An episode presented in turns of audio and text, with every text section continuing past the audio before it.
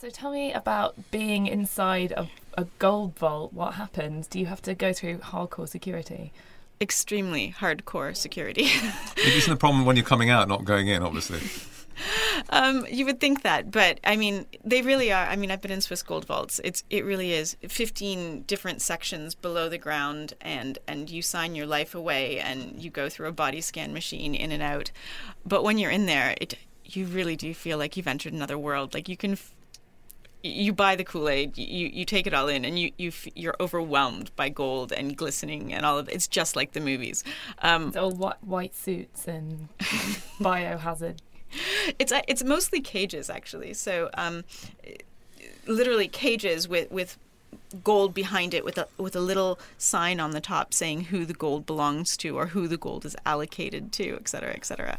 So what if you only own a section of a bar? What happens then? You don't you might own a section of a bar, but you own it via someone else. So let's say the Spiders Gold Trust that owns the most amount of gold in the world. It would be, you know, one room allocated to them.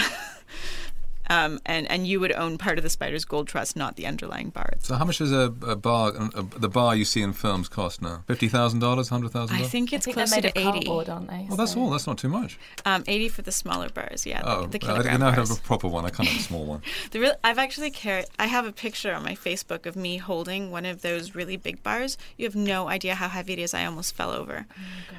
it's really quite amazing.